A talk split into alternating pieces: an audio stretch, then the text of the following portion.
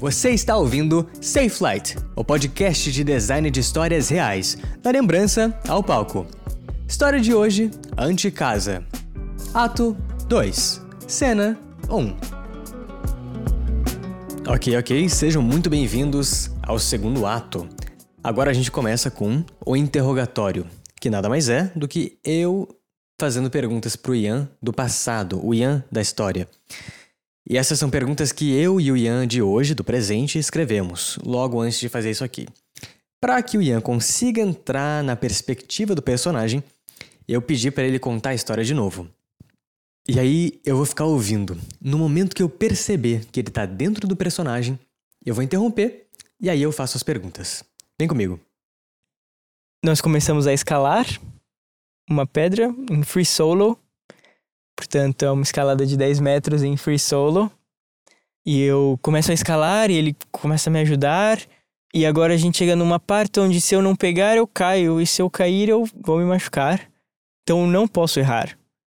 E aí eu chego lá em cima, eu tô desesperado, eu tô com um, um shot de adrenalina no sangue. E aí ele sobe, a gente se acalma, vê a altura. 12 metros, é bem alto. Ele olha nos meus olhos e diz: Agora não tem volta, tem que pular. E ele salta. E aí eu começo a respirar mais forte e não tem como voltar. Eu vejo que ele começa a nadar de volta para a pedra e eu vou ficar sozinho ali. Se eu pular, eu vou ter que nadar no mar aberto sozinho, naquela imensidão de água azul. Então, antes dele se afastar muito, eu salto. Por que você finge que gosta de videogame? Pra não estar tá sozinho. Pra não estar tá sozinho. Porque eu jogo videogame com, com as pessoas que gostam de videogame. E é porque elas gostam de videogame que eu jogo videogame. Qual que é o problema de ficar sozinho? É assustador. É assustador ficar sozinho. Eu não sei o que tem. É como estar tá parado no escuro.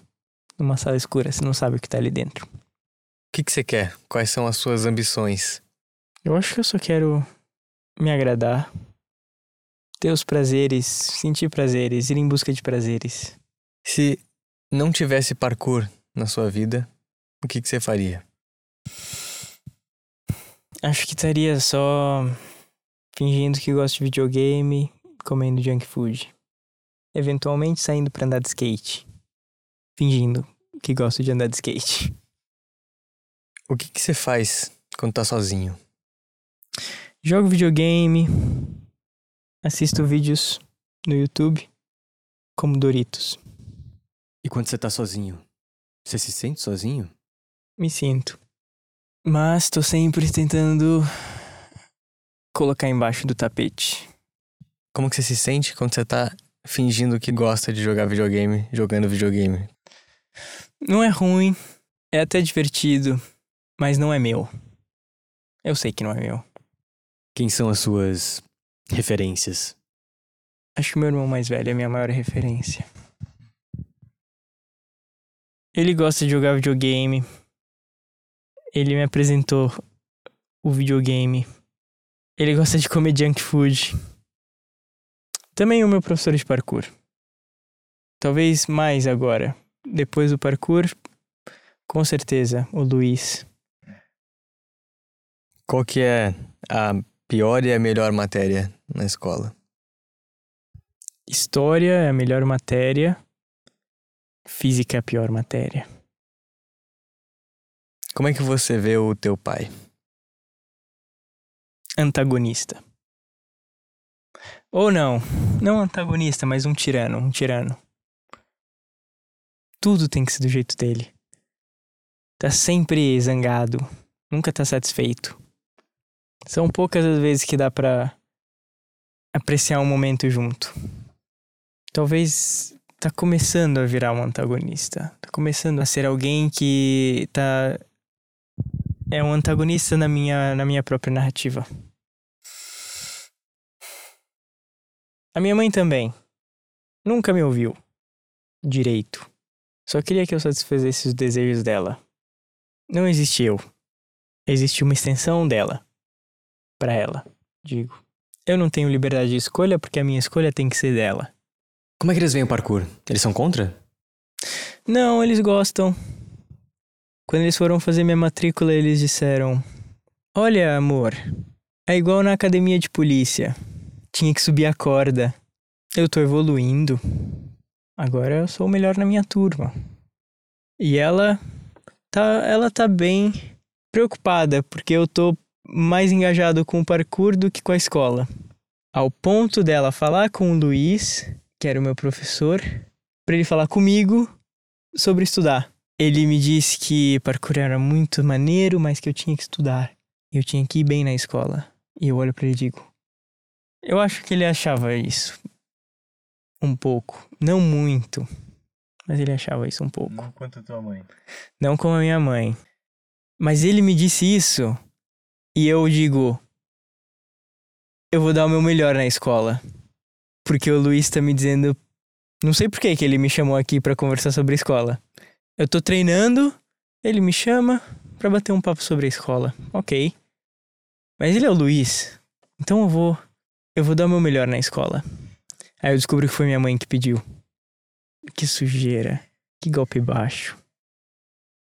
Como você lida com o divino feminino? É um território proibido. Eu lembro. Hum, eu lembro que. Eu, eu sou muito próximo da minha irmã. E eu cresci com ela. E o meu pai sempre apresentava certa hostilidade com a minha irmã sobre ter um namorado. E eu achava que era a mesma regra para mim. Então, parecia algo meio proibido. É, o divino feminino é algo proibido. É algo pecaminoso, não posso chegar perto.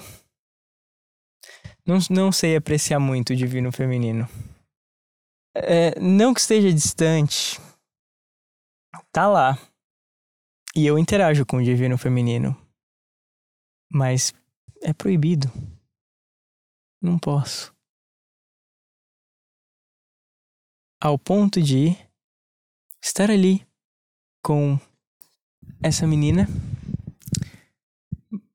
um ano mais velha, uma classe acima. Chegou na escola no meio do ano. Isso foi um pouco antes de eu começar parkour. E ela era linda. Ela era a pessoa mais bonita que eu já vi na minha vida. Tá todo mundo em volta dela. E de alguma forma, eu consigo chegar muito próximo dela. Conversávamos todos os dias. Íamos à aula de vôlei juntos. E aí, estávamos conversando um dia depois da escola, ela disse: Melhor, eu compartilho o fato de nunca ter beijado uma menina. E ela diz: Nunca? Eu te beijaria, tipo assim, agora. e eu digo: Legal. Nada acontece. é, o divino proibido, o divino proibido, o divino feminino é proibido. Não posso me sucumbir. Apesar de sentir o desejo. Foi só a proibição que te parou? Provavelmente não. Provavelmente foi só um medo, talvez, quase. Sim. Hum. De acontecer. O medo de, de, de coisas. Medo de acontecimentos. Medo de dar certo até. Hum. Ou até medo do sucesso. Quase algo que eu não queria admitir. E na verdade percebi o quanto essas coisas ainda estão presentes. Muito presentes. Eu achava que já tinha superado isso aí tudo. Engraçado.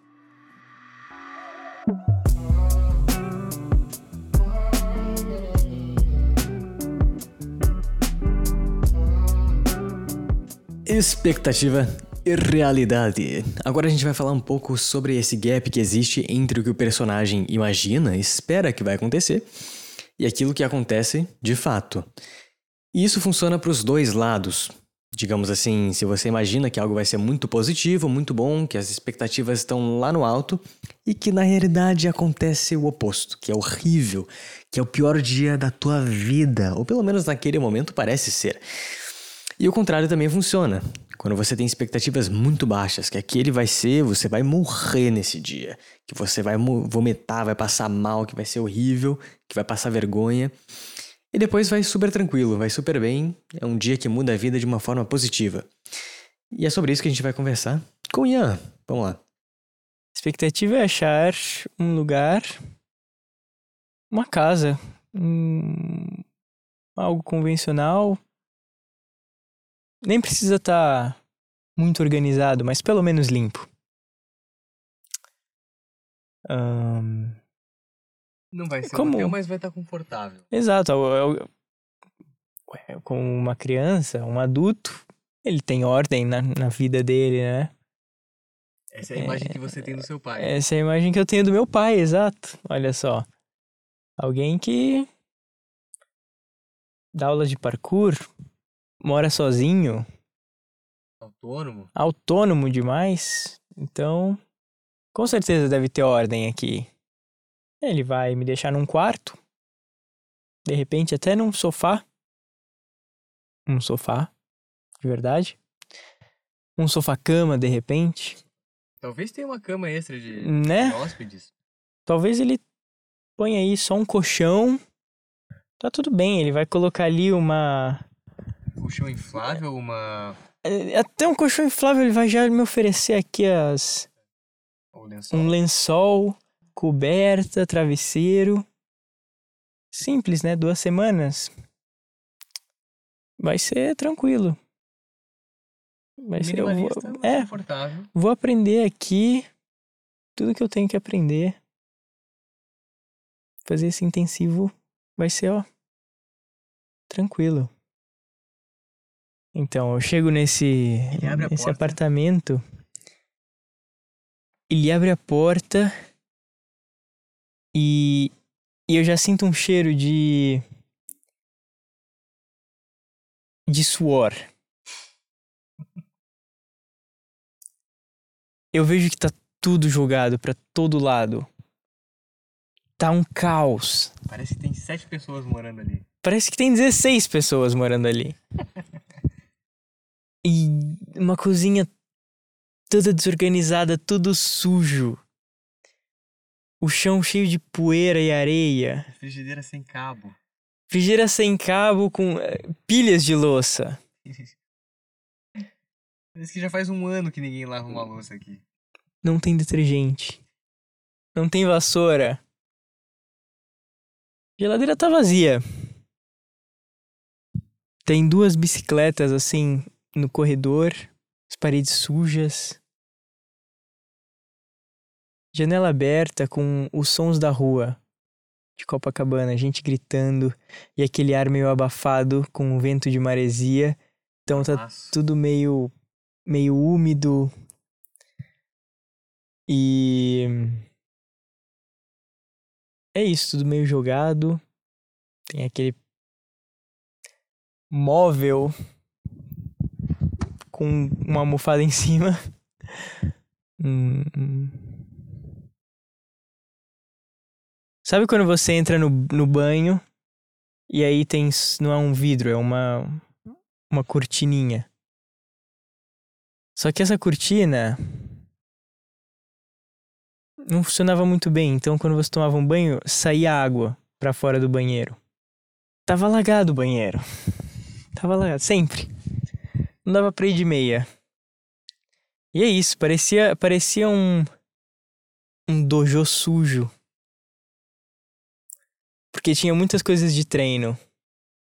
Tava sem tatame, mas tinha um, Sabe, sabe aquele poste com, com madeiras que saem do poste para você treinar artes marciais? Mojong. Mojong. Tinha um desse lá, tinha barra. Várias coisas de treino. Aquele cheiro de academia de jiu-jitsu. E. E areia para todo canto. Sujeira. expectativa e realidade da bicicleta ou do, Hum. do transporte. Como que você achava que você ia Uhum. para os lugares? Você achou, você achou que ele ia te que ia dirigindo, que você ia de metrô, que você, você achou que ia de bicicleta mesmo? Não, achei que ia de bicicleta, mas eu não achei que. Em São Paulo tem ciclovia. O trânsito até que é bem organizado em São Paulo. Lento. Lento, mas consistente ou sempre numa direção. Organizado. No Rio, não. No Rio, não, não éramos só nós que estávamos quebrando as regras. Era tudo uma grande quebra de regras. Não tinha regras. Não haviam regras. Só que o não seguir as regras, ou a, a, a falta de regras, criava uma ordem ali, que só o carioca entende ou sabe. E funciona pra quem é de lá. Eu achei que pelo menos a gente ia no fluxo da, da rua. Eu já tava imaginando que ia ser intenso. Eu não imaginei que ia ser tão intenso. Eu pensei, ah, a gente vai de bicicleta, vamos devagar, ciclovia,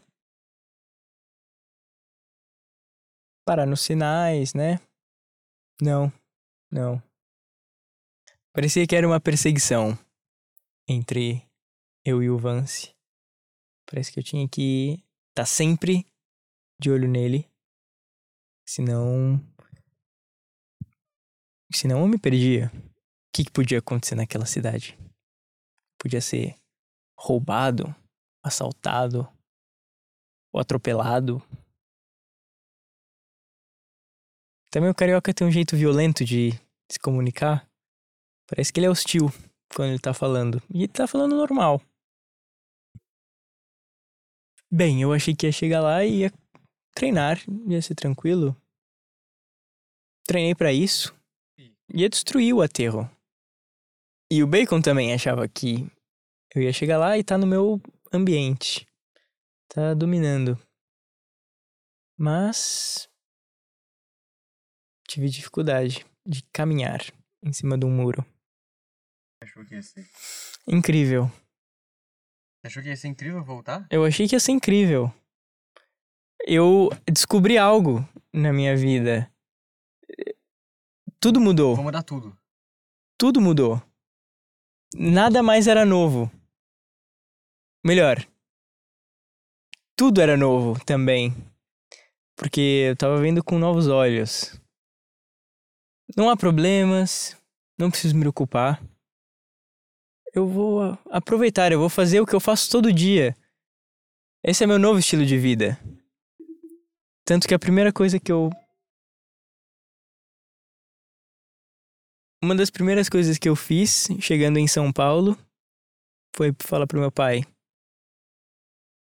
Eu não preciso mais ir pra academia, vou treinar sozinho agora. Onde? Na rua? Como, como todo mundo faz. É, eu vou sozinho. Eu vou treinar por conta própria agora. Não preciso mais de aulas. E eu chego em São Paulo e realmente tudo mudou. Eu tenho novos olhos e novos desafios, novas ambições. Mas caí na rotina de novo. E aquilo foi morrendo aos poucos. Eu tenho que acordar todo dia para ir para a escola. E eu tenho que estudar para as provas, fazer lição de casa. Eu tenho que ter que lidar com toda aquela gente adolescente que ainda tá preocupado com a própria imagem, com aquela falsidade, aquela aquela dinâmica rasa. E aí aos poucos a minha iluminação foi se apagando. O brilho no olho. O brilho no olho aos poucos foi morrendo. Hum. Eu acho que era só. Fazia parte desse treino, dessa vida de. trazer um desafio mesmo que seja um desafio conceitual, desafio para a mente, de tentar entender um conceito ou uma ideia é, e meio que, enfim, saltar esses muros hum, fazer isso psicológicos. na aula. Você Hum. achou, que, achou que ninguém ia falar nada? Ou você achou que, não, vai dar problema, mas eu vou ler mesmo assim? Não, foi isso. Eu não tava. Não queria me importar se desse problema. Na minha cabeça, eu tava fazendo o que era necessário.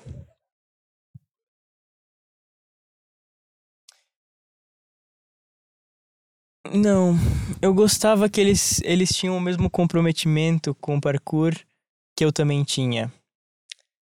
E aí só parecia que eles estavam fazendo isso mais legitimamente. Então, meio que parece que eu achei esse ambiente onde as pessoas estavam fazendo o que eu queria fazer. É só mais um. São duas semanas. Vou conhecer o Rio de Janeiro, independente do que isso signifique. Ahn, vou treinar. Isso não é nada de especial. E acabou sendo uma, uma mudança de. Ponto de inflexão. Exato, exato. Um puta ponto de inflexão. Eu acho que foi um. Um pivô bem grande. Mudou a direção de forma considerável.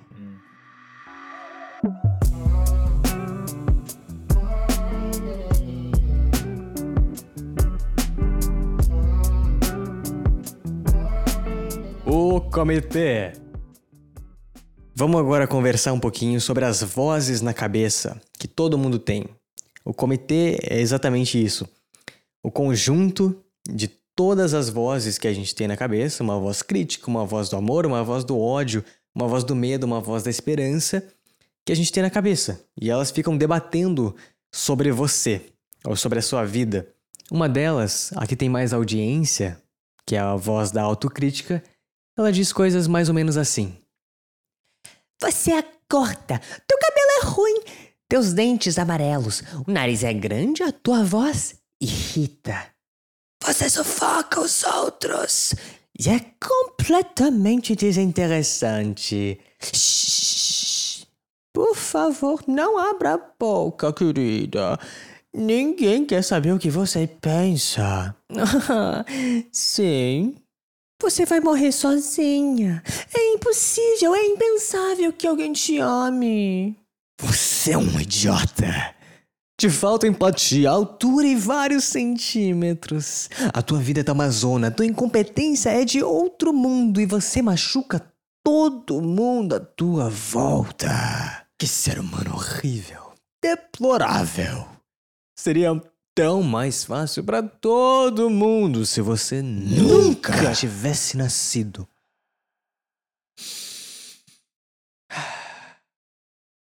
Mas então por que, que é importante falar das vozes ou saber entender as vozes na cabeça do personagem?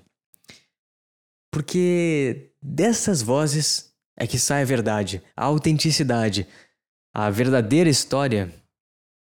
Ela se conta com esses detalhes, com esses toques, com essas texturas que só o interior profundo do personagem revela. Então a gente fala sobre isso para saber quem um personagem realmente é. O que ele realmente quer. Do que, que ele tem medo. E aí, quando você coloca um sabor disso, quando as pessoas conseguem imaginar o que acontece dentro da cabeça do personagem, aí o personagem ganha uma, uma, uma profundidade, uma autenticidade que não tem comparação. Por isso, a gente vai conversar sobre as vozes na cabeça do personagem do Ian, só um pouquinho. E depois a gente vai tentar que essas vozes apareçam sutilmente na história final. Bora lá. Quais são os tópicos que você costumava pensar quando você tinha 14, 15 anos e que as vozes na sua cabeça ficavam discutindo? Cada um tinha uma coisa para opinar, o jeito certo, o jeito errado, o jeito rebelde, o jeito que vai de acordo com as expectativas da sociedade, da sua família, dos professores, dos colegas e como que essas vozes te, te julgam? Como que elas julgam o seu próprio comportamento? Hum, na época, eu era bastante desassociado. Eu não. Eu. Eu não estava muito conectado com as minhas vontades ou com os meus desejos, então é difícil falar das vozes. Basicamente, tinha as vozes que me falavam as coisas que eu tinha que fazer, que eram as minhas responsabilidades, que nem eram responsabilidades que eu aceitei. Exato. Era mais uma. Ou até coisas bem banais, como arrumar meu quarto. É...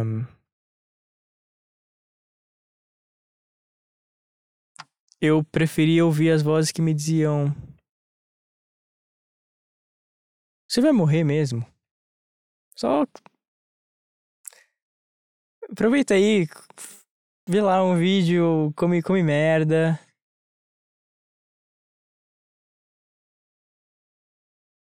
Você tá perdendo. Pra que disciplina? Você tá perdendo. Acho que essa era uma das vozes mais altas. Depois que eu comecei a fazer parkour e, e me apaixonei, isso mudou um pouco. Tinha a voz que me dizia: faz as coisas que tem que fazer, lição de casa, escola, nunca repetir de ano. Arruma o quarto, senão teu pai vai ficar muito, muito bravo se não arrumar o quarto. Deixar as coisas arrumadas. E aquela que dizia: Vai treinar. Vai treinar. Come bem. Isso foi uma coisa que eu aprendi, na verdade, muito no, na experiência que é. Eu só comecei a comer bem porque comer bem me, me dava mais energia para treinar. Todos os meus bons hábitos eram só pra ir treinar. Se o resultado não fosse melhorar o meu treino, não valia a pena. Não valia a pena. Era o prisma. Pelo qual as, as ações passavam. Então, não repetir na escola é só para ter mais tempo para treinar. Sacrifício nunca era bom o suficiente. Porque hum, eu tinha essa ideia de que ia morrer cedo não valia a pena sacrificar por nada, eu já vou morrer. Então. Então. Eu só tenho mais 15 anos. Só tenho mais 15 anos. Então, só o fato de ter que sacrificar. Sei lá. Dois anos ou quatro para você fazer algo, para mim era um sacrifício muito grande. Eu preferia só estar tá disposto a fazer qualquer coisa que me desse um benefício na hora. E agora mais um último pedaço em que a gente vai comentar um pouquinho sobre a parte da história em que ele volta para casa e a expectativa disso. Então, ao voltar para São Paulo, eu tô com novos olhos para todas as situações que eu tô prestes a passar. Eu sinto que, que atingi o estado de nirvana. Eu tô numa paz que eu nunca senti antes na minha vida. Tô maior do que a vida. Eu tô maior do que a vida. Eu zerei o jogo. E eu volto pra escola e primeiro dia. Eu não vou mais fingir que gosto de videogame. Não. É não, nunca mais. Futebol? Acabou. Não preciso mais de aulas, de nada. Eu vou aprender tudo por conta própria. A vida ensina. A vida vai me ensinar. Não existe mais teatro, é só realidade agora. No primeiro dia de escola, era tudo uma grande peça. Até dava vontade de rir. Os professores agindo como professores, os alunos atuando como alunos, eu no meio daquela dinâmica adolescente de aparências e egos e tudo mais. Tudo NPC. Tudo NPC. Tudo é um NPC. Tudo NPC. Eu sou Nossa. um ser humano real. Sou o único ser humano real ali e dá pra ver alguém que vai me dar uma side quest. Um, um interativo ali. E. Aos poucos aquilo foi se apagando. Eu tinha que sucumbir novamente à realidade do dia a dia. Eu tenho que fazer essa prova tenho que estudar algo que eu não tenho interesse nenhum em estudar. Eu tenho que atuar como um aluno. Tenho que pelo menos fingir que estou prestando atenção. Ah, que ódio. Não, não existe coisa pior. E. Então, a minha rebeldia começa a ser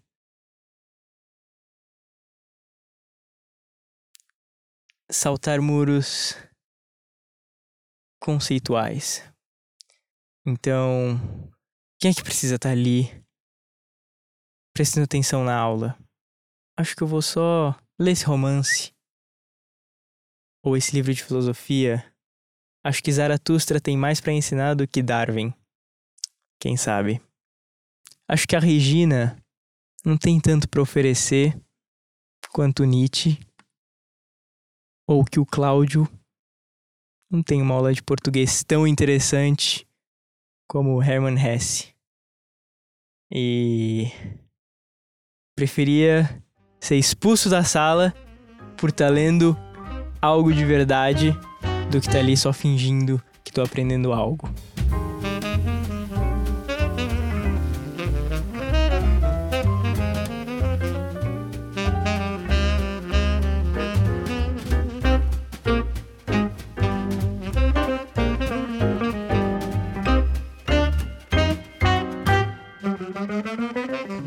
Agora a gente vai ter um último momento trabalhando na história para depois contar a história final.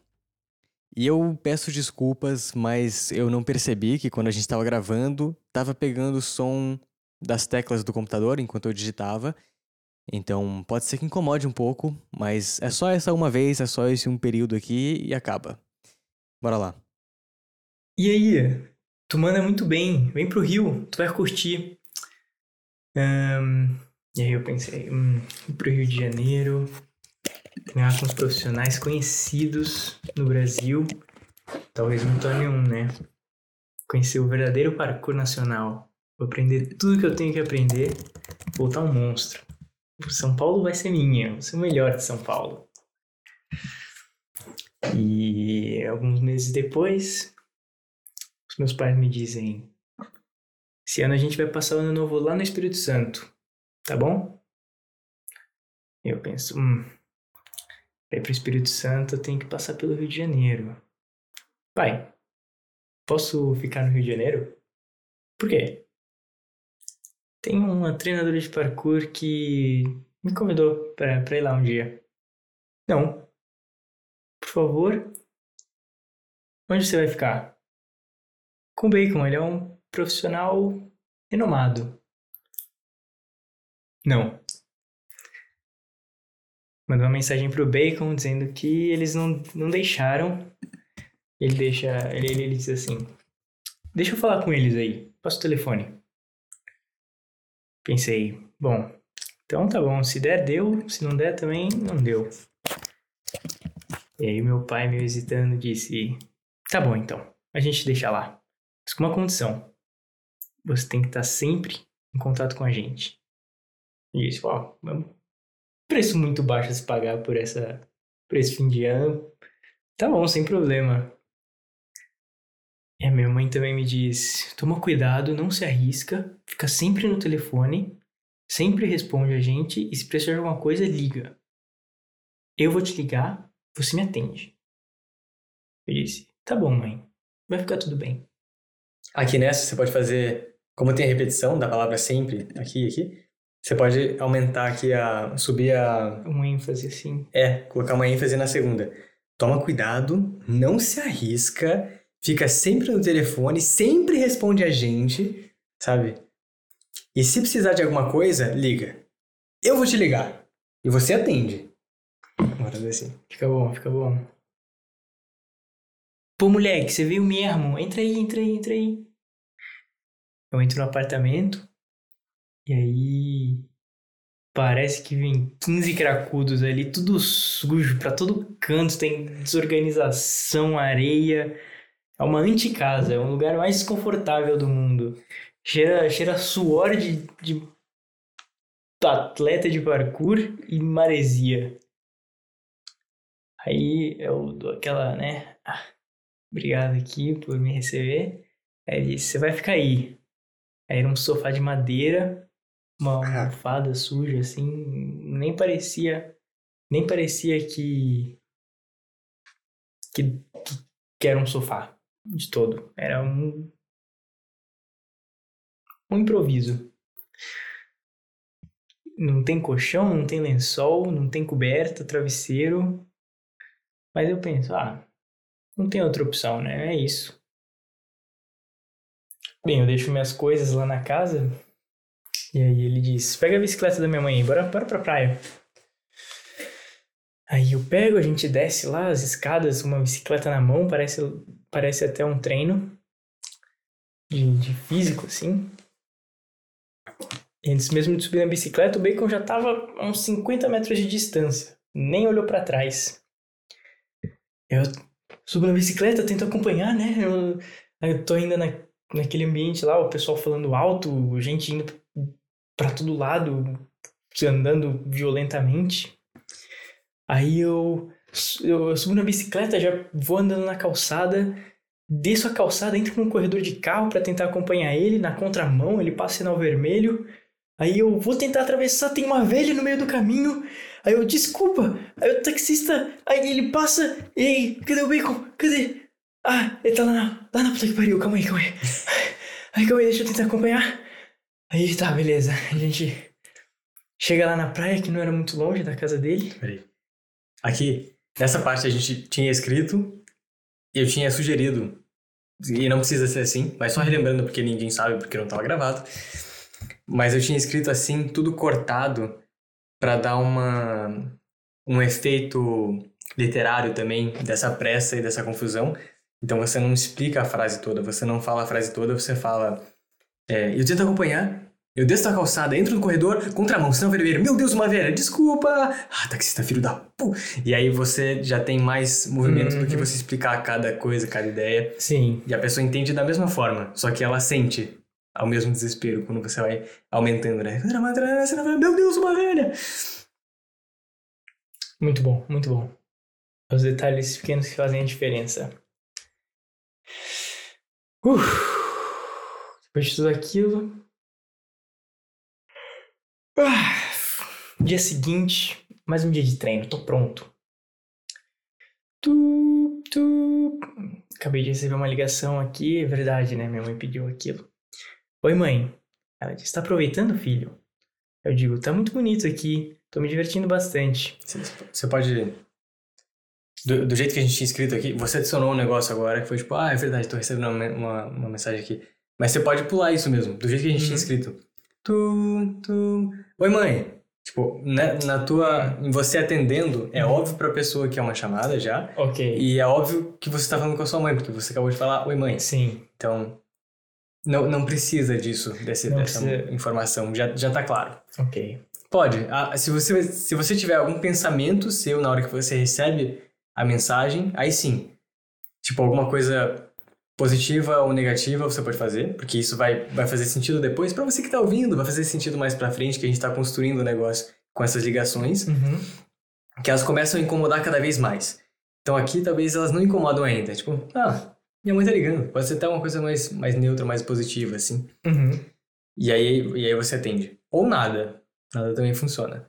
Mas se for só, tipo, ah, minha mãe está me ligando.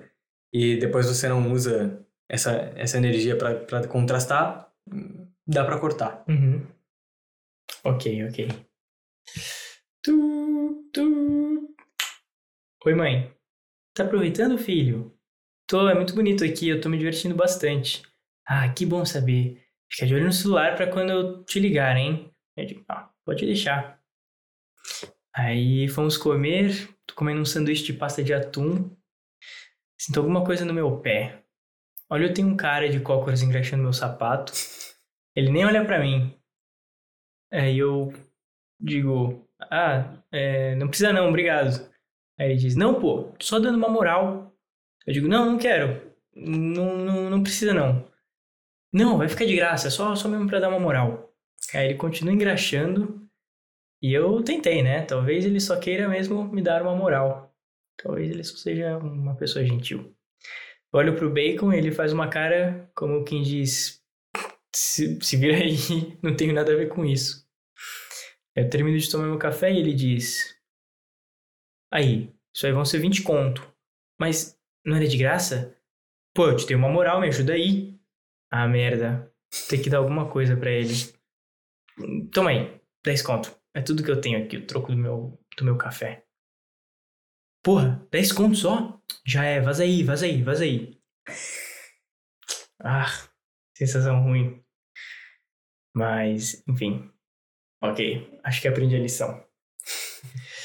um, É. Nesse, nesse pedaço aqui. Agora, você pode ler uma, uma segunda vez agora, que você lembrou como que tá escrito. Mas pra ter. para passar mais do que você tá sentindo em cada um desses momentos, pra ficar mais claro. Vamos comer. Tô comendo um sanduíche de pasta de atum e sinto alguma coisa no meu pé. Eu olho e. Tem um cara de cócoras engraxando meu sapato. É, Tipo, se você Uhum. for surpresa, ou se é incômodo, ou se é um negócio. Ou se é positivo também, não sei. Tem um cara de cócoras engraxando meu sapato. Que engraçado. E você, num- numa inocência assim, nossa, que legal. Eu sempre sonhei com isso, tipo, de estar num lugar rico assim, alguém engraxando meu sapato e. Ah, que chique. Não, não sei. Mas do jeito que você, você leu, teve pouco. Teve. Mas teve. Dá pra colocar um pouco mais, Uhum. propositalmente. Tenta, tenta ler de novo esse pedaço. é, a gente saiu de casa, aí eu fui comer. o- tô comendo meu sanduíche de atum. Tô comendo meu sanduíche de atum. E aí eu sinto alguma coisa no meu pé. Aí eu olho e tem um cara de cócoras engraxando o meu sapato. Aí ele, ele nem olha pra mim. Eu falo, ah, não, não precisa não, não precisa, obrigado.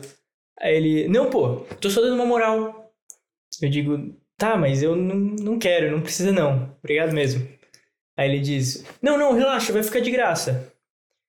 Aí ele continua engraxando, eu pensei, bem, eu tentei. Talvez ele só queira mesmo me dar uma moral. Aí eu olho pro Bacon e ele faz. Olha pra mim como quem diz: Se vira aí, mano, isso não é problema meu. Ou mais precisamente: Se vira aí, pô. Isso aí, pô, resolve aí. Teu problema. Não tenho nada a ver com isso, não. Faz, faz de novo essa. E faz, faz mesmo a persona completa. Uhum. Eu olho pro Bacon e aí ele me diz. Hum. Eu olho pro Bacon e aí ele me, me olha com uma cara de quem me diz: Se vira aí, pô. Não tem nada a ver com isso, não. Isso aí é problema teu. Ah, termino de tomar meu café, deixo o cara engraxando meu sapato. Ele não parecia que ia sair dali. E aí ele me diz: Vão ser 20 conto. Mas não era de graça? Aí ele diz, pô, te dei uma moral, me ajuda aí, pô. Merda. Tem que dar alguma coisa pra ele, né? Ele engraxou meu sapato. Aí eu pago meu café, fica uns, uns 10 reais assim de, de troco. Eu, pô, toma aí, 10 conto. Tudo que eu tenho aqui. Ele diz, porra, 10 conto só? Já é, vaza aí, vaza aí. Foi melhor. Foi Foi boa? melhor. Não. Foi muito melhor. Você, Ok. você sentiu diferença? Senti, senti. Então, foi pronto, muito é isso. diferente. É isso. E aí a gente vai direto pro aterro. É, muita gente não sabe o que é aterro, Uhum. ou porque nunca foi lá, Hum. ou porque não faz parkour, Sim. enfim. Tem que, você tem que dar um contexto do que é o Justo, aterro. justo. Então a gente vai, a gente sai da esplanada ali, eu com 10 reais a menos no meu bolso, E a gente vai para esse lugar que é a meca do parkour no Rio de Janeiro, que é o aterro do Flamengo. E. Descrição Hum.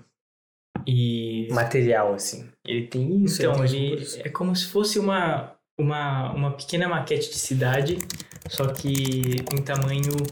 Não em tamanho real, porque senão seria uma cidade, mas em tamanho para uma criança. Então é.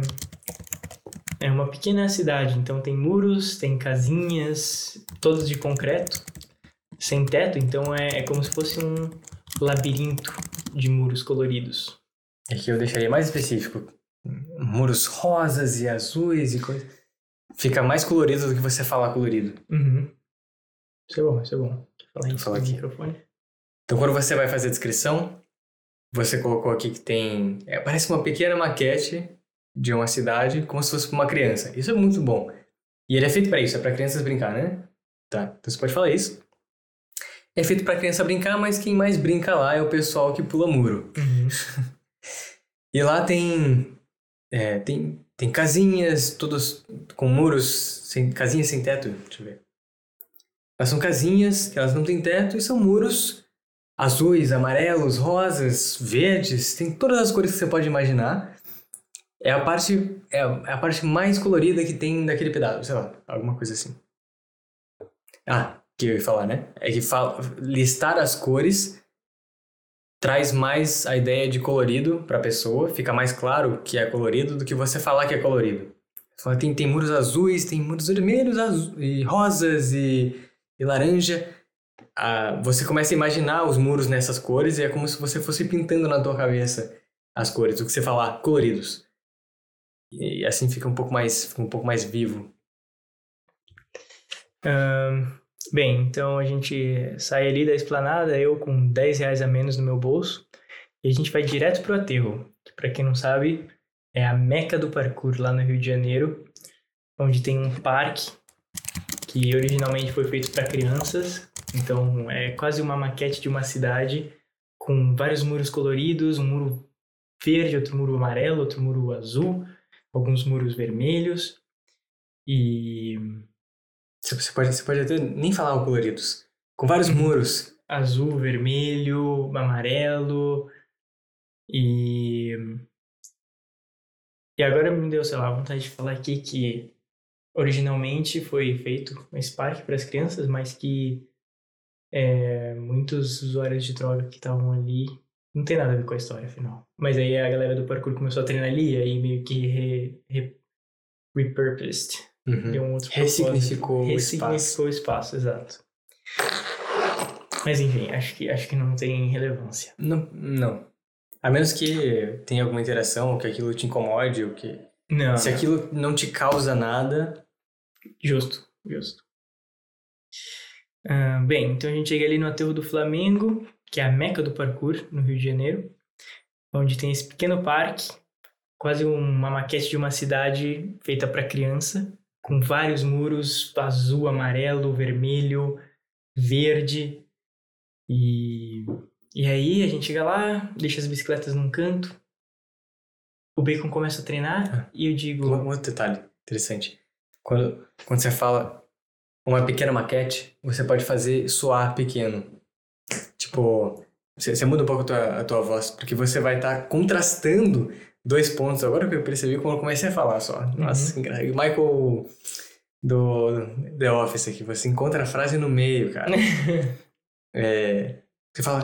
E a gente foi pro, pro aterro do, do, do Flamengo, que é uma meca do parkour. E ele é como se fosse uma pequena maquete. E aí você tem o contraste da meca, da meca, é a meca do parkour. E ela é como se fosse uma pequena maquete da cidade, em tamanho para uma criança. Ele tem muros verdes, azuis, amarelos, laranjas, rosas e verde. Verde é o melhor de todos. E, e são casinhas sem teto, um labirinto de um labirinto colorido. Uhum. Bom, bom. Mas, mas pode seguir, pode seguir. Ok. Ahn, então, a minha primeira reação foi tentar explorar o espaço como um gato. E aí eu subo no muro, e aí começou a sentir aquele medo na espinha de cair, porque os muros eram altos para mim. Eu sinto essa dificuldade de simplesmente caminhar em cima dos muros. E aí eu penso, uau, eu achava que era bom, né? Não consigo nem andar nos muros. Acho que vou só. Ah, não preciso disso. Acho que eu vou só ir ali no chão, ali na grama, vou fazer uns giros mortais, que é onde eu fico confortável. E.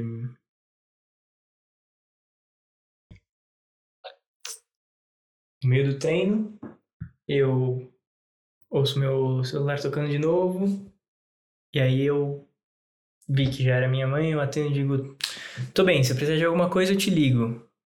Ah, calma aí, tem ele. Isso ali depois. Aqui você pode fazer o, o tu, tu, tu de novo. Uhum.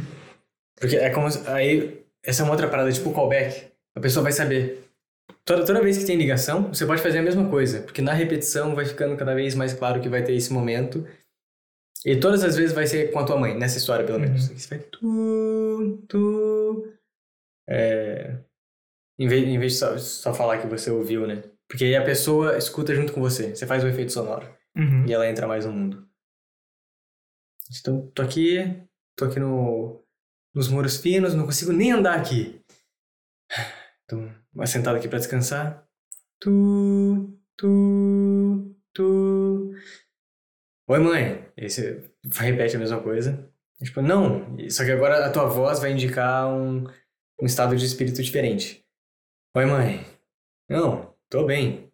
Se eu precisar de alguma coisa, eu te ligo. É um negócio assim.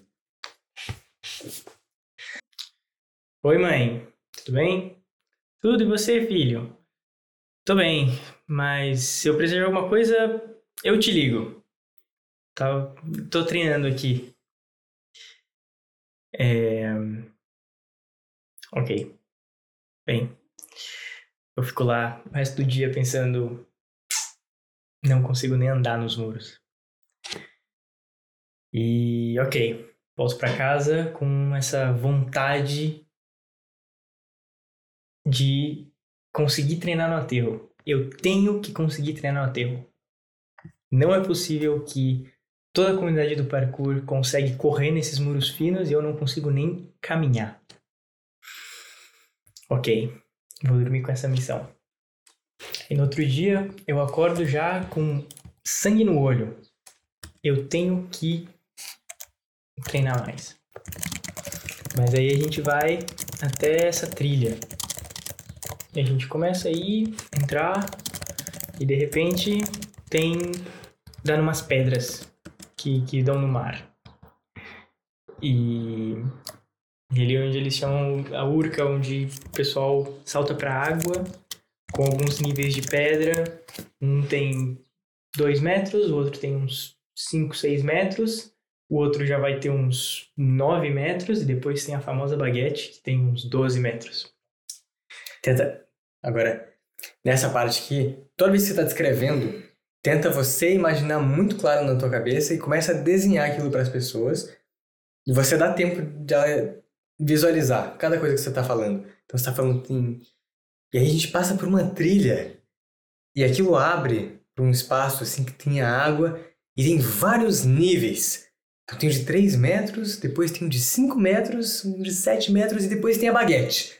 E a baguete é uma de 12 metros, gigante. E aí isso começa, Uhum, tipo, uhum. dar mais. Você faz um paralelo entre a, a, a tua voz e a tua expressão e a altura Uhum. do, do espaço físico. É, Bem, a gente chega ali naquela trilha, começa a acompanhar Bacon e de repente a gente ehm, salta uma. Uma fence? Como é que é uma fence? Uma cerca. A gente salta uma cerca e a gente começa a descer assim, dando umas pedras que dão na água. E aí o pessoal saltava das pedras. E aí tinha uma pedra com 2 metros de altura, uma pedra com 5 metros de altura, uma pedra com 7 metros de altura. E depois tem a baguete, que deve ter uns 12 metros de altura. Um negócio muito alto pra água. É... E Foi, foi muito bom. Aqui. Foi bom agora como você foi aumentando. A única coisa agora era deixar mais tempo entre uma e outra para dar tempo da pessoa imaginar. Agora eu acho que se você deu a dimensão, mas não deu tempo. Você, tipo, ficou muito corrida. A pessoa se tentasse imaginar um, ela ia perder o próximo. Uhum. A gente chega nesse lugar, começa a seguir essa trilha. E aí tem uns, tem uns macaquinhos, assim, nas árvores, que começam a seguir a gente. E aí a gente salta essa cerca, começa a descer um barranco, chega numas pedras que dão de, de cara pro mar. E aí o pessoal salta daquelas pedras. E aí tem uma pedra com uns dois metros, e aí tem uma bem do lado com uns 5 metros, e aí tem um outro paredão que deve ter uns 7 metros, e aí depois tem a baguete, que tipo, tem uns 12 metros. Coisa absurda. E. E aí, ok. Interessante. Acho que eu vou só saltar aqui da, das duas primeiras aqui pra água, fazer uns mortais aqui, vai ser muito divertido. Começo a brincar assim, e aí o Bacon diz: Ah, não, bora saltar ali da, da 3. Aí eu, ah, não tenho nada para perder, acho que eu vou só subir e ver, né, como é que vai ser. Aí eu olho, nossa, não dá pra saltar muito pra frente, senão cai uma pedra. Mas não dá pra saltar muito curto, porque senão eu vou só deslizar a pedra. Aí ele, ele ele só chega para mim e fala: Você vai saltar? E aí eu digo: hum, Não sei. Deixa um pouco mais para frente. E aí eu quase, quase deslizo e depois salto. Quase não, não tinha como voltar para trás. E aquilo me traz uma adrenalina absurda. Nossa, consegui saltar da 3. Incrível. Fiz meu dia. E o Bacon disse: Não, nossa, incrível. Vamos ali na baguete. Não, não precisa saltar, não. É só. Você só ver, só ver. Mas a gente tem que pular pro alto mar. E o Bacon pula e eu tento acompanhar ele. E aí eu tento acompanhar ele, mas ele já tá nadando muito rápido. Eu tô aqui em alto mar, eu não sei o que tem embaixo de mim. Ai, o, o mar tá um pouco agitado, ele tá me mandando pra cima pra baixo. Acho que eu vou tentar nadar o mais rápido possível para tentar chegar no Bacon. E aí, para subir, eu vejo ele subindo uma pedra, mas a pedra tá cheia de mexilhão afiado, muito afiado. Como é que eu vou subir isso? Mas eu também não quero ficar aqui na água, porque, sei lá, pode ter um bicho aqui embaixo de mim. E aí eu tento me agarrar na pedra, mas a água me traz de volta. Eu digo, ô Bacon, me ajuda aqui. Aí ele fala, só espera a água te trazer, aí você só agarra ali no mexilhão. Eu, ai, tá, beleza, calma aí. Ok, essa onda vindo. Ela me joga pra cima. Eu tento segurar, ela me puxa consegui sair daqui. Ah, ele não quer me ajudar, acho que eu vou... Ok, ok, calma, calma. calma. Ela, ela me rasga de volta. Eu acho que Aí eu tento, tento subir de novo. Ok, vou segurar. Aí me puxa. Ai, rasgo a minha mão. Fico com um corte e começa a arder na água salgada. Ok, já me cortei mesmo. Acho que não tem opção. A água me joga de cima, me joga pra cima da pedra de novo. Eu agarro, não largo. E a água só volta, mas eu fico. Uh. Consegui, consegui. Subi na pedra. Ô, Bacon, espera aí. Começo a acompanhar ele lá. Beleza. Pô, sobe aqui, sobe aqui, sobe aqui pra subir na baguete que tem essa escalada. Sobe aqui no meu ombro e aí você agarra lá em cima. Beleza. Vou confiar.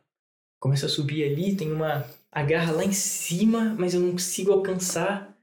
Olho para baixo, não quero cair nas pedras, senão eu vou quebrar uma perna. Ai, tento alcançar e aí ele só me dá um empurrão e eu chego lá em cima. E aí eu consigo contemplar aquela paisagem da maior pedra que tem ali. Uau, muito bonito. Mas acho que eu não vou saltar daqui. Tem 12 metros pra água, parece que eu sou uma formiga. Aí, ok, o bacon sobe ali pra cima, me olha no olho e fala: Agora não tem mais volta, tem que pular. E salta. E eu fico lá sozinho. Aí ele chega na água, e eu. Ok. Será? Não dá pra descer? Eu vou ter que pular, ele já, ele já tá nadando. Aí eu vou e, e pulo. E de novo tem uma adrenalina no meu sangue que eu não consigo nem descrever como é. Tenta? Um, aí. Qual, qual era a sensação no corpo? Eu, eu olho pra água e salto, e é aquele pontinho que eu tava vendo na água começa a ficar maior, maior, maior, maior, maior, maior, e eu caio dentro da água. Aí dentro da água assim, com olhos fechados, eu penso, uau, consegui. Começo a subir pra cima, o bacon tá lá longe, mas tá tudo bem. Começo a nadar, nadar, volto, passo por esse estreito de pedras e. Sou invencível. Penso, uau, sou invencível, consegui saltar de todas as pedras. Primeira vez que eu tô aqui. Ah, tinha. Tinha esse negócio que a gente tinha escrito aqui. Assim que você cai, você primeiro vê, tipo, Hum, pés, pernas, dedos, braços.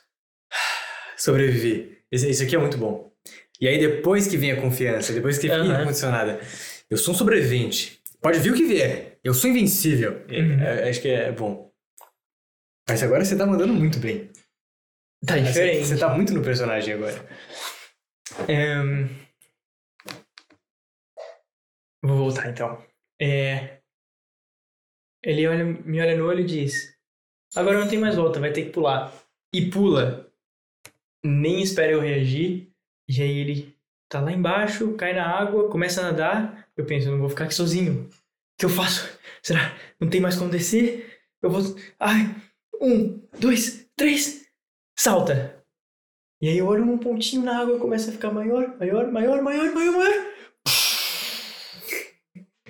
E aí embaixo da água eu penso, ok, dedos, pés, pernas, braços, mãos. Uh, sobrevivi. Sou um sobrevivente. Sou invencível. Eu consegui saltar de todas as pedras. Ah, agora qualquer monstro que estiver embaixo da água, não preciso me preocupar. Então começo a nadar, passo por esse estreito de pedras, subo, penso, nossa, com certeza eu vou chegar no aterro, vou destruir aquilo. Agora os cortes nas minhas mãos e nos meus pés não fazem diferença alguma. Aí a gente volta a trilha toda, já completamente relaxados. E aí eu vejo a minha mão e meu pé que tá com os cortes e água salgada, tá meio ardendo. Ponho o tênis com indiferença. E aí eu. Ok, agora? A gente vai lá de volta pro aterro? Bora, bora treinar um pouco.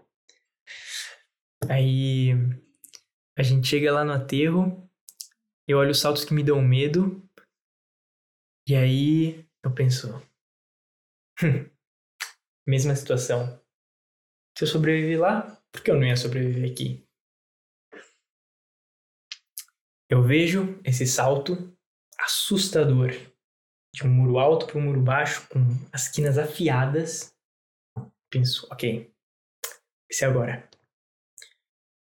Olho, respiro. Não, calma aí, calma aí, calma aí. Deixa eu aquecer um pouco. Deixa eu aquecer um pouco. Ok. Ok, ok. Consigo caminhar aqui nos muros, tá muito mais tranquilo. Deixa eu lá ver aquele salto de novo. E é assim, não, não, não. Vai dar pra fazer. Ok. Um, dois, três. Salto. Meu pé escorrega, eu caio de cabeça do outro lado. Penso. Mas aqui, esse aqui é um dos pontos que, assim como o salto da Urca, ele tem que ser slow motion. hum, Eu salto e o meu pé escorrega. Ok. E a pessoa, e a pessoa tem que te ver o pé escorregando. E como você não deu mais informação, ela é obrigada a imaginar o teu pé escorregando. Ainda tá escorregando. Uhum. Ainda tá escorregando. Ainda tá escorregando. Enquanto você não fala outra coisa, ele tá escorregando na cabeça dela. Deixa ele ficar um tempo escorregando. E eu salto. E aí ela fica numa expectativa. Porque é pra acontecer alguma coisa. Porque senão não seria estar acontecendo desse jeito. Uhum. Então já tem essa an- antecipação. Eu salto. Na tua voz você tipo faz um som como se vai dar merda. Sim. Eu salto.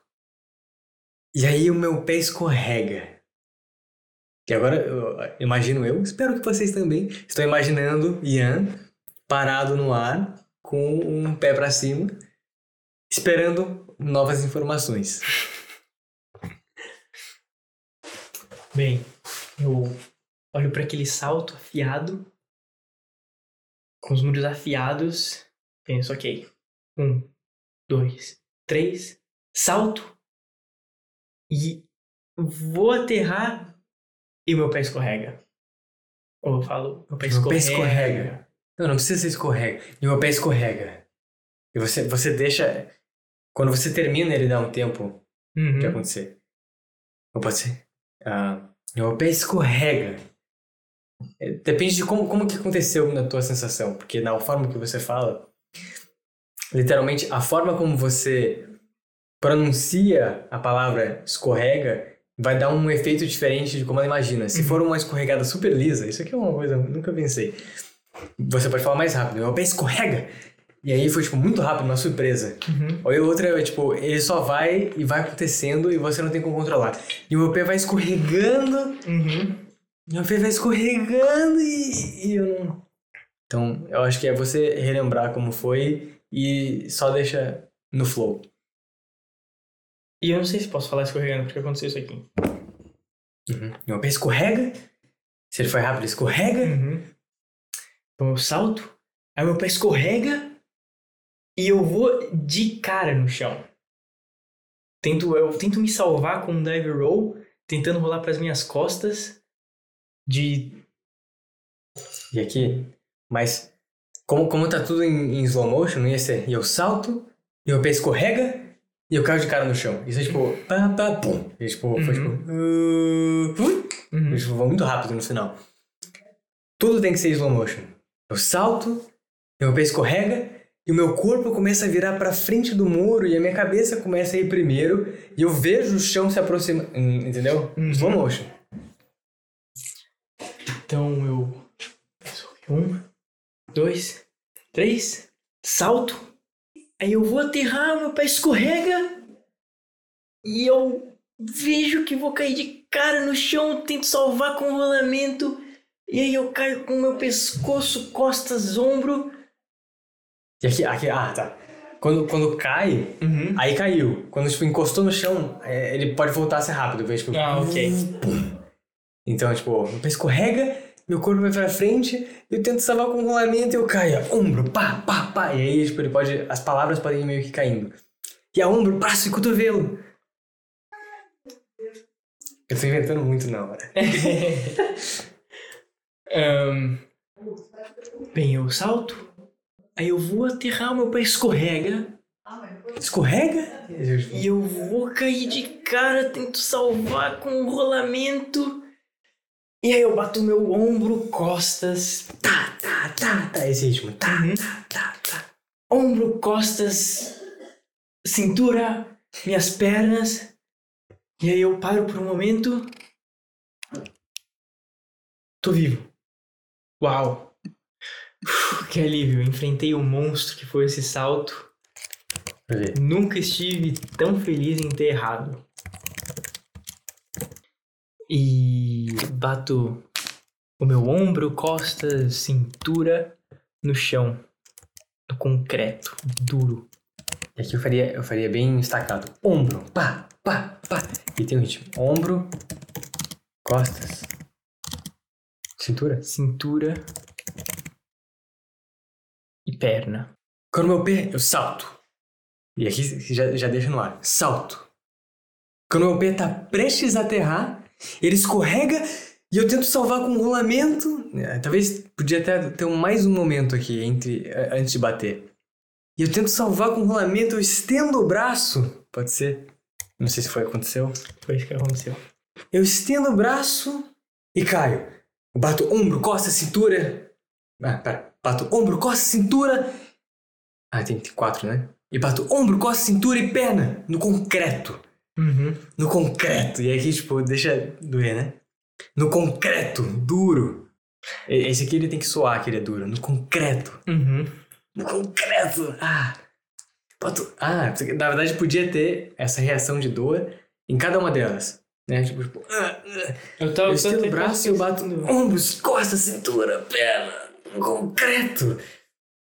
Tô quase pensando em deixar só costas. Porque basicamente foi o que aconteceu. Ah. E aí, tipo. Aquele Dá- dá um, um som mais seco, assim, tipo. E bato. E bato as costas. Tipo, acho que, fica, acho que fica legal colocar essa coisa de estendo o braço pra tentar me salvar no rolamento. Aí eu bato o pulso, o ombro, as costas. Ou não, ou só dizer tipo. E vou de costas. Tento salvar, Ah, coloco o braço pra frente e vou de é bom. costas. Sim. É, pode ser. É uma opção. Em vez de fazer um negócio do ritmo, tá, tá, tá, tá, que, que eu acho interessante. Mas é que normalmente não é uma queda, não é assim que acontece as quedas Uhum. no parkour. Então é uma, é uma coisa principal que bate, talvez uma segunda, um pé que sobra depois e Sim, bate. sim. Então pode ser, né? Tento salvar com rolamento, eu estendo o braço e bato as costas e bato as costas no concreto. Ou eu bato as costas no concreto. Não sei em, qual ponto que a ênfase fica melhor ainda. E é, cada um desses podia ser um som de batida. Eu estendo o braço, esse tipo bem longo, assim, como você ainda tá no ar. Eu estendo o braço e bato as costas no concreto. E todas essas palavras elas têm alguma coisa bem. É, plosive, né? Todas elas têm pulsos. Ba, bato tem duas. Ba, ta. Costas tem duas. K, ta. Concreto. K. É, concre, k, k, to. Todas as sílabas têm uma batida. E bato as costas no concreto. Ele Uhum. tá, tá, tá. Sobre bons detalhes. E aí você dá ênfase pra eles. Uhum. Você, pá, pá, e bato as costas no concreto. Faz, faz de novo essa então, daqui. Eu estendo o braço. E aí vende, vende mesmo isso aqui. Uhum. Esse foi o melhor erro da minha vida. Tipo, tem que ser muito bom. Ou esse, esse foi o melhor erro da minha vida. Eu estendo o braço pra tentar salvar no rolamento e vou de costas direto no concreto. Mas aqui você tem que, você tem que fazer como se estivesse batendo. Essas palavras é como se elas fossem batidas. Eu vou de costas direto no concreto. E vou de costas direto no concreto. Esse é bom. Eu vou de costas. Esse eu gosto.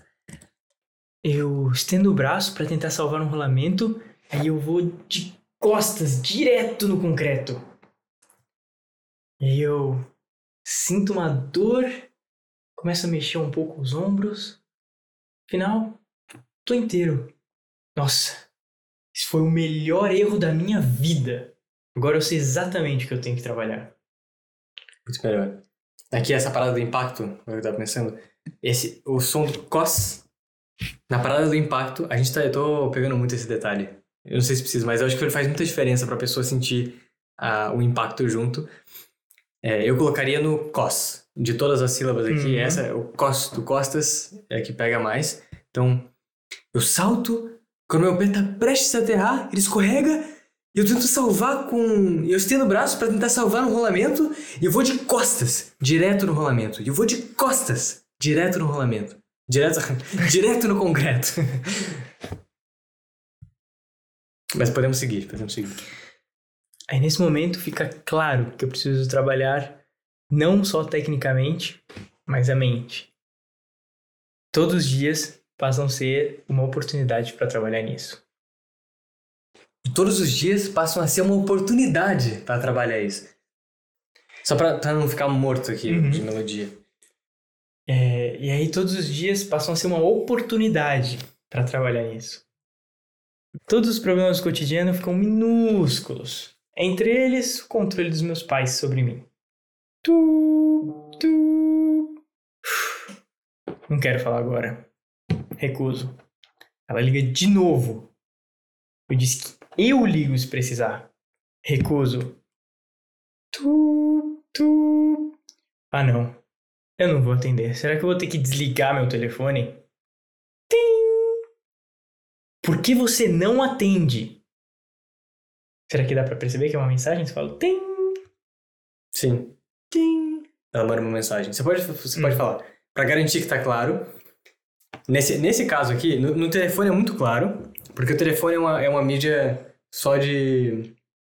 é, só de áudio. Então, pelo, pelo som a gente já entende. A mensagem pode não ficar claro se você tá lendo ou se você recebeu uma mensagem de áudio hoje. Uhum. Na época provavelmente não ia ser uma mensagem de áudio, a gente Não. não tinha esse costume. Mas você pode fazer. Se você estivesse fazendo com alguém te vendo, você só faz o gesto olhando para o celular e é o suficiente para saber que você está lendo. Uhum. É, se, fosse, se fosse um áudio, você coloca ele do lado da orelha como se estivesse ouvindo. Se for uma ligação, você coloca ele para poder falar junto. Então, tipo, só no gesto você identifica o que, que é que você tá recebendo. Como aqui a gente só tem o áudio, aí você pode descrever. Uhum. Tim! Recebeu uma mensagem. Porque o outro som já tava claro o que, que era. E esse já é um som diferente, as pessoas não vão achar que é uma ligação. Então, tipo, tim! É outro som. Uhum. Provavelmente uma mensagem, mas você pode, você pode deixar mais claro. Tu, tu. Ah, não quero falar agora. Recuso. Ela liga de novo.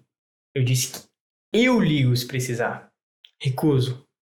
Tu, tu. Ah, não. Eu não vou atender. Será que eu vou precisar desligar meu telefone? Tim! Parece uma mensagem. Por que você não atende?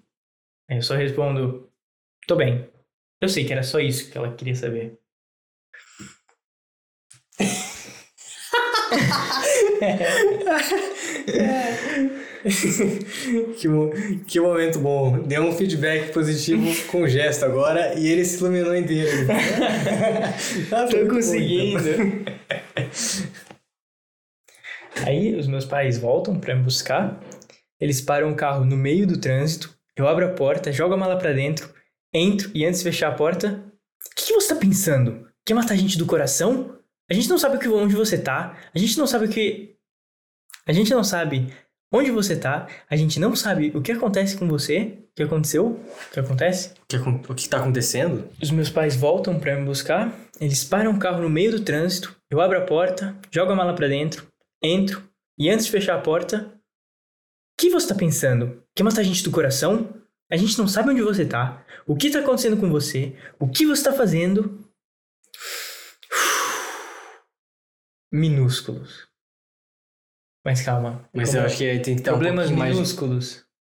Sim. É porque aqui, não sei se você se recorda da outra vez que a gente escreveu, tinha um outro callback pra parada do, Aham. dos grãos de areia. E é como se esse, essa discussão no carro é um desses problemas que é minúsculo, como os grãos de areia. Sim. Então a gente tinha aqui o suspiro. Pequenos grãos de areia. Como se você estivesse referindo a eles. Mas como a gente vai tirar essa ênfase no- nos grãos de areia, tem que ter outra coisa. Eu acho que tava legal daquele jeito, então dava pra procurar outra coisa pra falar. Uhum. Pra dar a mesma. fazer a mesma piada, digamos assim.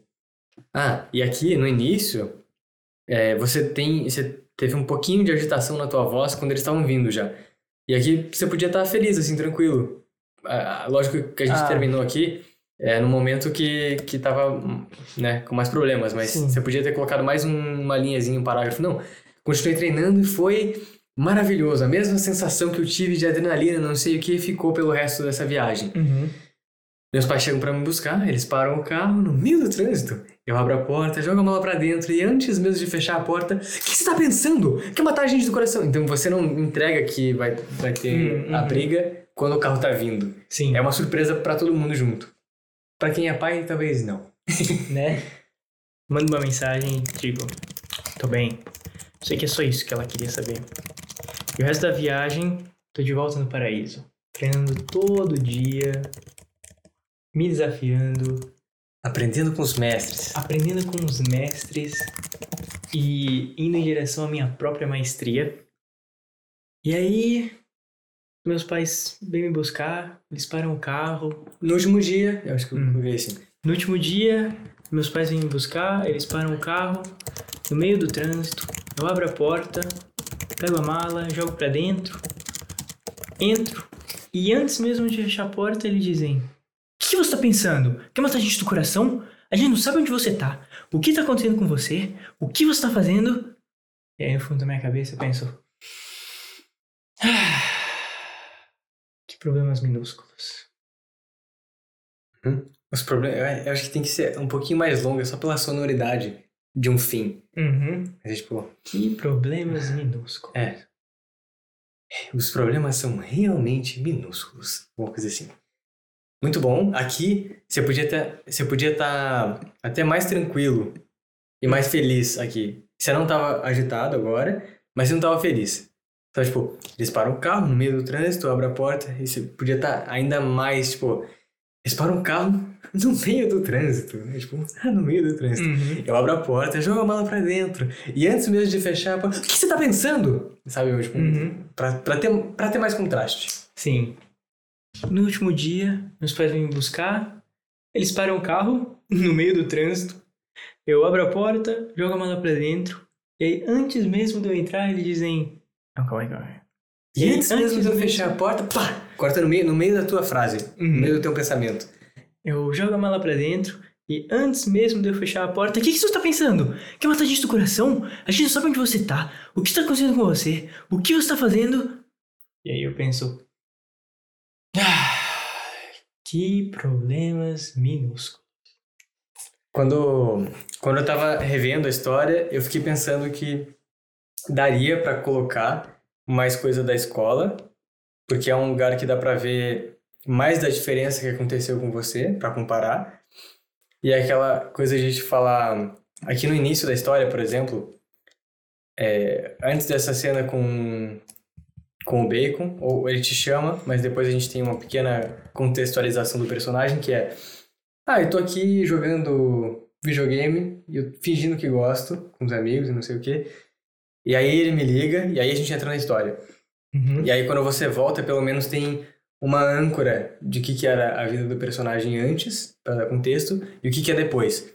Que agora teve toda a transformação, mas aí o- como é que volta a vida? Porque é, se fosse uma jornada mística, assim, de superpoderes e não sei o que, você vai pro Olimpo, Uhum. Digamos que o Olimpo tenha sido Rio de Janeiro e agora você volta pra casa. Não tem a cena de voltar pra casa ainda. Então a gente não consegue ver o que, que mudou. Uhum. É por isso que eu fico pensando, talvez podia colocar um detalhezinho lá no início, de tipo, ah, tô aqui jogando videogame, andando de skate, fingindo que gosto. E aí, agora eu vou voltar e aí alguém manda mensagem, não, bora, bora jogar aí esse final de semana. E, tipo, não vou não, quero não. Alguma coisa simples, assim, sutil. Sim. Mas esse final, como final, eu gosto. É só, é só essa, essa questão de não ter um. Não ter a comparação do antes e depois da vida do mundo real, Uhum. digamos assim. O que, que você acha? Você acha que aqui acaba bem? Que não, é, não era Uhum. sobre isso? A transformação não era sobre as coisas que você quer fazer? Tipo, agora falando da história, até parece que. que é meio que uma. uma o início de uma rebeldia, assim. E que eu sou só uma pessoa muito ruim. tipo, pros meus pais. Ahn, mas que tra- traz uma catarse também na minha própria vida. Eu acho que a história é sobre a catarse. E, então aqui ela já está representada. Acho que Ok. sim, acho que sim. Eu acho que por, por um, um contexto antes da história faz sentido. E, e que seria com o quê? Seria isso que eu falei do, do videogame ou outra coisa? Com escola? Sim, acho que é mais essa. Não dependência, mas ter que me submeter no, pro cotidiano, assim. Então, escola, o social, que é videogame. E. É, acho que é isso. Então vamos lá, vamos escrever isso aí. Vou voltar aqui pro início. Ah, tá, voltando aqui para outro pedaço. Quando você fala que todos os problemas são tão pequenos, que eu acho que o salto da urca, é primeiro momento que você fala mais, aí você cita isso de novo, porque as pessoas já vão saber que na volta você já vai estar com uma cabeça diferente. E aí fechou. Pra mim isso tá, tá muito bom. E Uhum. você tá contando bem, você tá, tipo, bem presente, você tá usando bastante tempo do eu. Muito mais, né? Muito mais, né? E tá, tá muito mais divertido ver você contar assim, tipo, você tá Ok. super presente. E eu, parece que você tá se divertindo também. Eu colocaria aqui, ó. Meses depois, no, no, no início, né? Cara, vou, vou pro Rio, São Paulo vai ser minha, vou aprender com os monstros. Meses depois, eu tô jogando com. é, jogando no computador, fingindo que gosto. E meu pai, meu pai me interrompe no meio do jogo e fala: Esse ano a gente vai passar o ano novo no Espírito Santo, tá bom? Tipo, é uma, é uma opção. Uhum. É uma opção. Porque senão não vai ter uma outra ab- abertura pra colocar isso. Acho eu. Putz, a verdade é que eu nem tava esperando ir pro Rio de Janeiro. Tipo, o Bacon me convidou e aí eu deixei pra lá. Parecia uma impossibilidade. Foi, virou uma possibilidade quando os meus pais disseram: vamos passar o, o ano novo no Espírito Santo. com, com essa consideração que você não estava pensando sobre isso, eu colocaria assim: eu começaria a história já nesse contexto do jogo. Ian, você tá ouvindo, Ian? Podia começar desse jeito, da mesma forma. Hã? Tem um camper na janelinha! Pega ele na faca, pega ele na faca! e, e, aí. É, aí o teu pai te interrompe. Só, só pra ter um contexto assim. Dá um, dá um, dá um pause aí, Ian. Dá um pause. Uhum. Tá falando com esses bandidos aí, né? Não sei se tem. Esse, esse ano a gente vai passar o ano novo em Espírito Santo, tá bom? Pra ir pro Espírito Santo, tem que passar pelo Rio. Pai, posso ficar no Rio?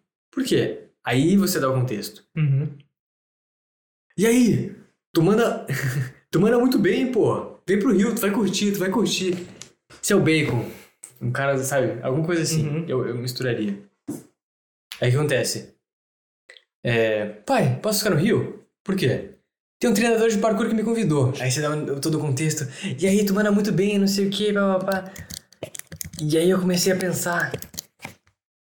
Ah, Rio de Janeiro, treinar com os profissionais mais conhecidos do Brasil. Talvez eu me torne um, papapá, papapá. E aí volta. Não. Então, tô ali no meu codezinho. Ian, você tá me ouvindo? Hã? Tem um camper ali na janelinha, pega ele na faca. Esse, esse aqui você pode fazer, tipo, ou aqui ou aqui, se, tipo, dependendo do como que você tá, Uhum. né? Mas, mas contando, eu, eu faria direto e depois você fala. Tipo, primeiro o diálogo e depois o contexto. É mais imersivo Aham. do que você falar, eu tô fazendo tal coisa. É tipo, Sim. Ian, aí começo, a história começa aqui. Ian, você tá ouvindo, Ian? Hã? Tem- Ok, ok, ok. Ian, você tá ouvindo, Ian? Hã? Tem um camper ali na janelinha, pega ele na faca. Pega ele na faca, pega ele na faca. Pega ele na faca Meu, lá. meu, meu namorado disse, pega ele na faca, pega ele na faca. Tá dando mole ali, pega ele na faca. Aí meu pai entra no quarto, eu tiro o fone. Aí meu pai diz: Olha, esse ano a gente vai passar o ano novo no Espírito Santo, tá bom? Calma aí. Mas pra ir pro Espírito Santo tem que passar pelo Rio de Janeiro. Ahn, posso ficar no Rio de Janeiro? Por quê? Tem um treinador de parkour lá que me convidou pra ficar lá. Quero o bacon. Hum, calma aí. Talvez então Esse- põe. Tiro. Tem um treinador de parkour que me convidou direto pro contexto? ah, tirar isso aqui? É. Aí, aí você você tem que falar alguma coisa, porque senão Uhum. vai ficar muito cortado. Você, tipo, e aí eu tenho um flashback. Ah, ok. Ahn, Posso ficar no Rio de Janeiro? E aí você tem que mudar muito a, a voz aqui. Aham. Você faz, tipo, por quê? E aí eu tenho um flashback. Aí, tu manda muito bem, pô. Tem, Uhum. tem que ficar muito claro. Sim. É... Pai, posso ficar no Rio de Janeiro? Por quê? Aí eu tenho um flashback. E aí? Tu mandou muito bem, pô. Vem pro Rio, tu vai curtir. Pensei, hum, Rio de Janeiro, treinar com os profissionais conhecidos Ah, do Brasil. E, aí- e aí você dá contexto. Esse é o bacon. Uhum. E aí? Tu mandou muito bem, pô. Vem pro Rio de Janeiro, tu vai curtir, a gente vai treinar. Esse é o Bacon. Um treinador de parkour do Rio de Janeiro, um atleta conhecido, muito das antigas. Louco, completamente insano. Maluco. Isso tem que ficar claro porque faz muita diferença na história. Ok, ok. Você só salta porque ele é louco. Aham. Verdade. Eu penso, hum, Rio de Janeiro, treinar com os profissionais.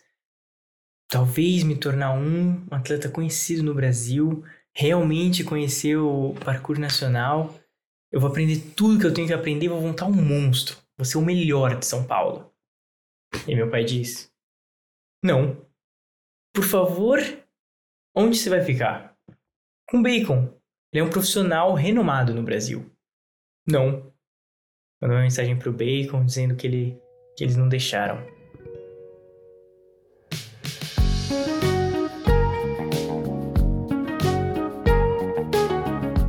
Chegamos ao fim de mais um episódio de Safe Flight, o podcast de design de histórias reais da lembrança ao palco. Espero que você tenha gostado de Anticasa até agora e eu te espero no próximo episódio para o terceiro ato. Tchau!